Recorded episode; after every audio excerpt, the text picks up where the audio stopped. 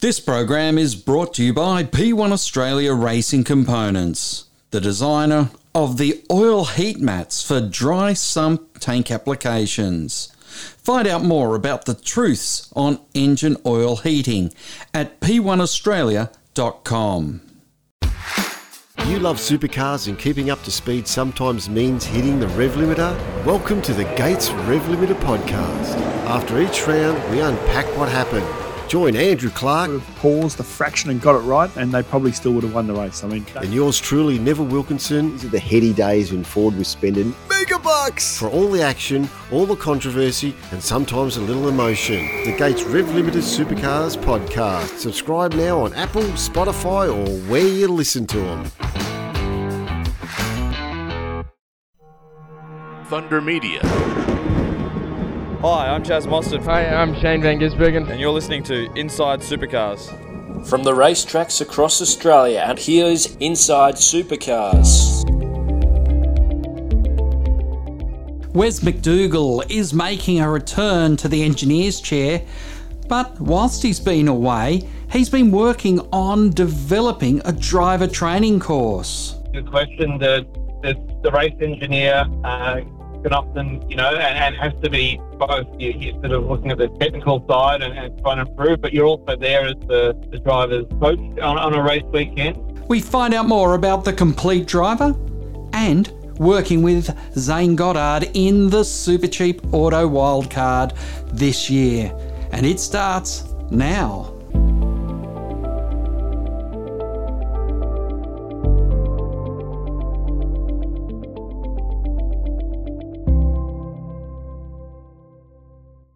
Welcome back to Inside Supercars. Tony Whitlock and Craig Gravel. And we've got a man whose name just came up again in the highlights of the column, that being Wes McDougall. Welcome back to Inside Supercars.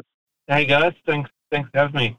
Well, your name came up again because you've just been uh, nominated to be race engineer for the Triple Eight Wildcard program in Darwin with Zane Goddard. Whereas your history in this sport goes back many years. And we were just talking before about your early time with Mike Borland as a young man learning the game, so to speak. Tell us something of your beginnings. Yeah, you, you make me feel like a, a, an old man now. Um, but yeah, I, I, started my motorsport career with Mike Mike Bullen. Um, I think back in 1995, um, at the end of 95, when I was in, in high school still, um, and sort of turned, I guess, what was at the time a summer job into what is now a full time career. So I was there throughout high school and when I went went to uni afterwards, and um, yeah, was working, starting out sweeping the floor and all those sort of fun fun jobs, and then um, yeah, got involved with the, the engineering side, with um, building dampers, uh, data loggers was sort of in their infancy then. Um, design, engineering, all, all those all those exciting exciting things. So yeah, it was, it was a great time to be be working and exposed to the, the real world of motorsport. And indeed, that real world of motorsport, I think I first met up with you in your early days at Stone Brothers. This would be uh, late 90s, early 2000s. Yeah, that, that's right. Um, yeah, so I, I while completing my engineering degree at Monash in Melbourne, I, I was working for Borland Racing uh, with the Spectrum Formula Ford, and then then actually I went over to, to Europe um, and worked with with Lister cars. So um, they're in yes GT cars and, and LMP cars at Le Mans. So I did a few seasons there, uh, and yeah, that that was that was the place. Yeah, not when I was there, but but, but Mark Gate, um, he he drove for, for those guys in the late nineties, and then I was there just in yeah two thousand and two, three, four. Then then I came back to Australia with the SBR, and that's that's when yeah I first met first met yourself. Indeed, and and of course you've seen this sport grow and go through many incantations, and of course you're meeting up now with a driver who spent quite some time behind the wheel of these Gen 3 cars. He was one of the development drivers. So he's going to give you far more insight probably into what you'll be expecting. And I know you'll have kept your finger on the pulse of it, but these are a very different beast to what you last worked on. Yeah, exactly. They it's it's a supercar name, um, but yeah, under the skin, the Gen Three is is, is quite a different beast. Um, I guess I've been lucky or, or unlucky, however you want to look at it. Um, I've sort of been involved in the, the Project Blueprint era um, around the time of Marcos Ambrose and the like in in at SBR, and then you know transitioned through to Car of the Future with Erebus, Mercedes program, um, and then now we've got Gen three. So each has their own unique quirks and um, capabilities and pros and cons. And yeah, the, the Gen 3 is no different. It's, it's got some, some differences about it uh, that, yeah, some drivers uh, are finding suits their style and others are having to having to adapt. Now, one of the things that we wanted to talk to you today about is something that you've been putting together. I imagine it's not a five minute exercise, but you've put something together called the Complete Racing Driver. Tell us about that program. Yeah, so the Complete Race Driver is a, a concept I sort of been in the back of my mind for a few years, and and really I, I took some time off last year for, for health reasons, um, and yeah, I wanted to sort of give back to sport in a little bit of a way, and I sort of looked and and, and realised that you know, I, I, love the technical side of motor racing. I love I love that, but also enjoy helping you know others and especially drivers try and improve and and and succeed and and maximize their potential. So the complete race driver is really the antithesis of that. It's, it's try and help drivers of all calibers, uh, you know, from amateurs right through to professionals, try and um, in bit of a structure to help them with their, their driving technique, uh, both behind the wheel and away from the track. Where's the course? Probably, if you've been thinking about doing a course like this, coming out of COVID like you have, is the perfect time to have an online course because people now are so comfortable working online and particularly doing things of uh, you know a more intricate nature online as well. So where did the concept come from, and how did you put it together? As you say, the world, I guess the world changed, and everyone got used to doing Zoom and and those type of things and, and videos. Um, but I've, I've sort of set the course up so it's, it's video content and it's also um, it's got written words there below the video. So uh, what I wanted to try and achieve is to to have this course where you can come back time and time again.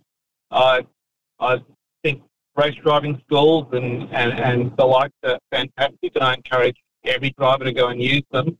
But what I wanted to try and create was something a little bit different so that you can come back and work on this time and time again so that that knowledge doesn't just get stored in your head and then get get uh, forgotten about. It, this information is there for all drivers to come back time and time again to you know keep working on themselves and in different areas and try and improve. Uh, so that that was sort of the, the thinking behind it. Uh, you know, to, to, try and help as many many people as, as I could, rather than a one-on-one situation.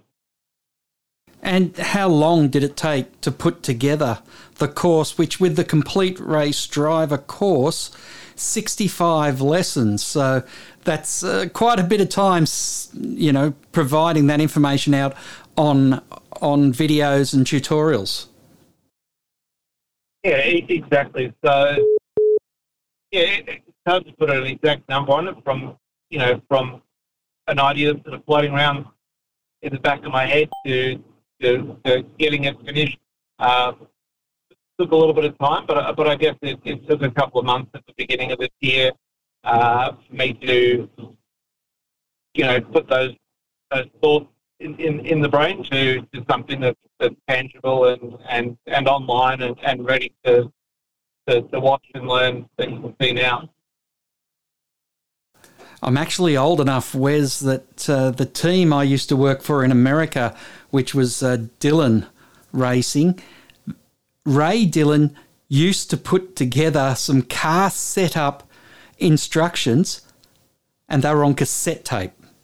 So this is quite a step up from uh, those cassette tapes of Ray explaining how to check camber caster, how to set uh, bump steer and, and the like on the car.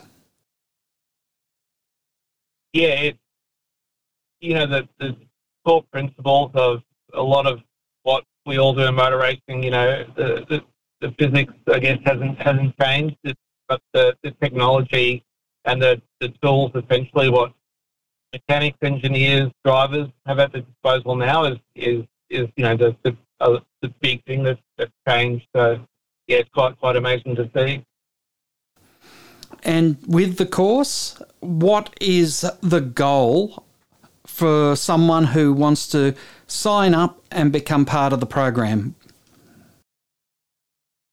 Yeah, so if you can think of it essentially as like enrolling for a uh, a, a, course, and you're you've got yeah, many different chapters and sections to to go through, and then the, the goal is really to try and capture everybody. I think you know, whether you're an amateur or a professional, the, the fundamentals are there and, and they, they matter for a reason. So, you know, it, the courses divide up into different sections um, and cover such topics as, as I've just mentioned, the, the sort of fundamentals of driving, whether it's race lines, uh, braking techniques, dividing the corner up into sections.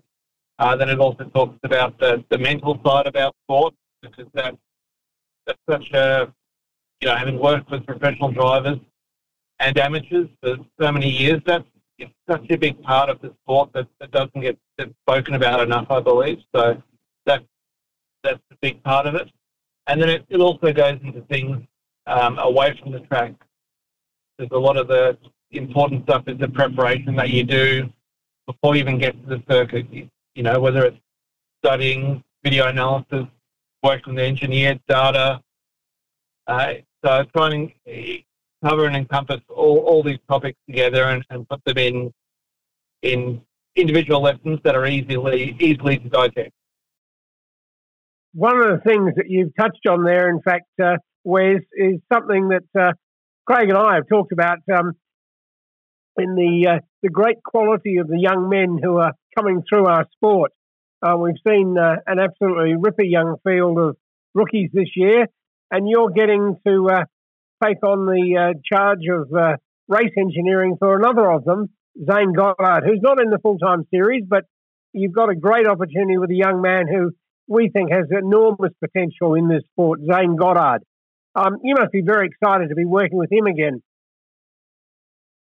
Yeah, yeah, exactly. You, you mentioned there about talent, and and yeah, I'm, I'm really looking forward to, to work with him and and and trying to help him, you know, show off his talent in effect, and and and help him on his on his quest to uh, you know race that that Triple Eight Triple Eight car.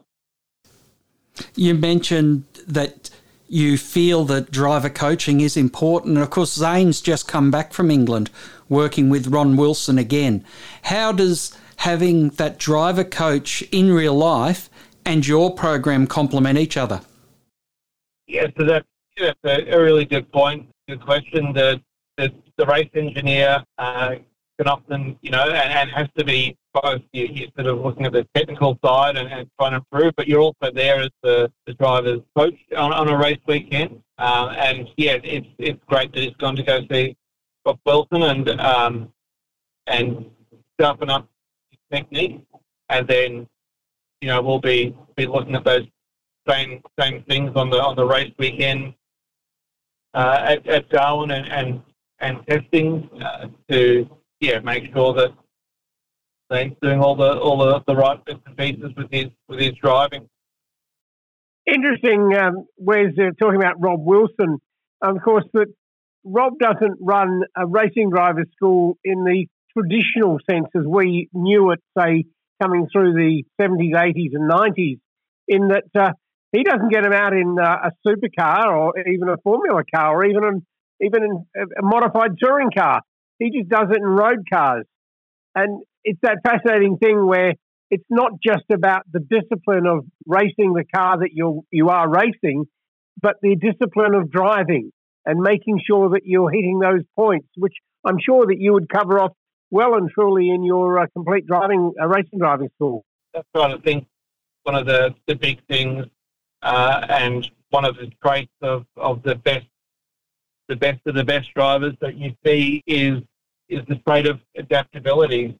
You only have to look here in, in our country, and I think we've got some fantastic drivers. And you look at what, what they do, uh, and you know, in the off season, whether it's uh, whether it's sprint car racing, rallying, you know, look at Cam Waters, you look at Shane Van Gisbergen, you look at some of these guys, what they do, and that only further improves and strengthens their their technique. You know, when when you consider supercar drivers have to drive on street circuits, permanent circuits, different compound tyres, it, it all all these little things help, and and you can see with what Rob Wilson does driving a driving a road car, getting the fundamentals right, and how you can adapt that to real world driving is, is certainly important. Where's the complete race driver at thecompleteraceDriver.com is where you can find out more about your program. And I do notice that you have the two packages, the, the light and the full package, the light with 41 lessons and the complete package with 65 what's the big difference between the two? And uh, if someone did decide to go down the light route, is there a way of going, oh, gee, I want more information? Can they then transfer to the full course? Yeah, exactly. So as you mentioned, they've got the, the two the two sort of packages there, the light package and the and the full package. It's yes, you can up, upgrade. So if you get to the end of the light package and you think, hey, I want more, that's, that's certainly an option. Um, for the for the price difference of the two. Uh, the light the light package covers all the all the fundamental topics that I mentioned before, um, and all the bits and pieces that are at the track, and then the, the extra extra pieces that you get with the full package is touching on things such as simulators away from the track and sort of extra tips and tricks, whether that's uh, you know, left foot braking or bits and pieces as, as well. Whereas one thing that um, I would like to touch on with you is, um, given that um, Zane has had such an enormous involvement in the development of the, well, not development, but in the uh, being the development driver um, through the Gen 3 program, um, and that is this um, talk about an anti-roll bar, in that this is the first time that uh, a number of drivers um, haven't had one in the car. A number of drivers, including the likes of, of Shane and Jamie and guys who uh, came through the period of Project Blueprint, then Gen 2, so to speak. Um, can you give us some inkling as to why do you think that there was not that put as part of the original, you know, configuration of the cars to have that anti-roll bar? Yeah, I, I, I guess I, I, probably can't answer why we got down this this route. I, think there's there's certainly provision uh, to put them to put them in, and uh, you know it's, not a two minute job, uh, but certainly they they can be put in. Um, yeah, I'm not you know have the powers to be. while we ended up here, I guess trying to keep things equal as possible, and and there's two ways of looking at it. I guess you, you look at how we are now with no adjustment, and you say that it's look at the everything's up to the driver. It's all in their hands. You don't one less adjustment tool to, to make the cars closer to each other, so they're all the all the same. And the other other way of looking at it is that the drivers that have that uh, extra mental capacity and extra feel, if you like, to to change the car on the fly um, as the fuel load's changing, as the the brakes are changing um, or, or, trying to tune a uh, unresponsive car, um, that would benefit those drivers and let that that driver's talent shine through. So there's two different ways of looking at it. Um, but yeah, I, I, don't know how we've ended up here, but uh, I guess it's just the same for everyone at the moment. Indeed, it is. And one of the things it's certainly worthwhile reflecting on, there were some key, criteria that was set up that uh, this, this introduction of Gen 3 should uh, hope to achieve. Um, and, you know, obviously cost was one, competitiveness is clearly one of the things that has been. And when you look at it, I'm sure you would have looked closely at it already. You know, the qualifying grids at the four tracks they've been to so far have all been closer than they've ever been before. And you worked through an era when things were getting closer, but now they are unbelievably so. And, you know, the drivers all have to make sure on every occasion, at every corner, that they are hitting the uh, criteria to, to maximise their time around the track, uh, or minimise it, should I say. But Wes, thanks very much for joining us. We wish you all the very best in your introduction back into the category again, and uh, and I'm sure that you'll be uh, looking forward to being up in the heat of Darwin and uh, the uh, the very close fight that'll be there in pit lane amongst the other 25 cars. Thanks, Wes McDougall. Thank you for joining us on Inside Supercars. Yeah, thanks, Tony. Thanks, Craig. Thanks very much for having me. And yeah, looking forward to getting up there. Thank you. Inside Supercars is produced by Thunder Media. Tune in next time for more or lock in the podcast on your iTunes or mobile device. Search Inside Supercars. The views expressed on Inside Supercars, including the panelists and guests, do not reflect the views of the network, Thunder Media, or Sport Radio. Any publication or rebroadcast of the show without the expressed written permission of Thunder Media is strictly prohibited. You love supercars and keeping up to speed sometimes means hitting the rev limiter? Welcome to the Gates Rev Limiter podcast. After each round, we unpack what happened. Join Andrew Clark Would have paused a fraction and got it right, and they probably still would have won the race. I mean, and yours truly, Neville Wilkinson, These are the heady days when Ford was spending mega bucks. for all the action, all the controversy, and sometimes a little emotion. The Gates Rev Limited Supercars podcast. Subscribe now on Apple, Spotify, or where you listen to them.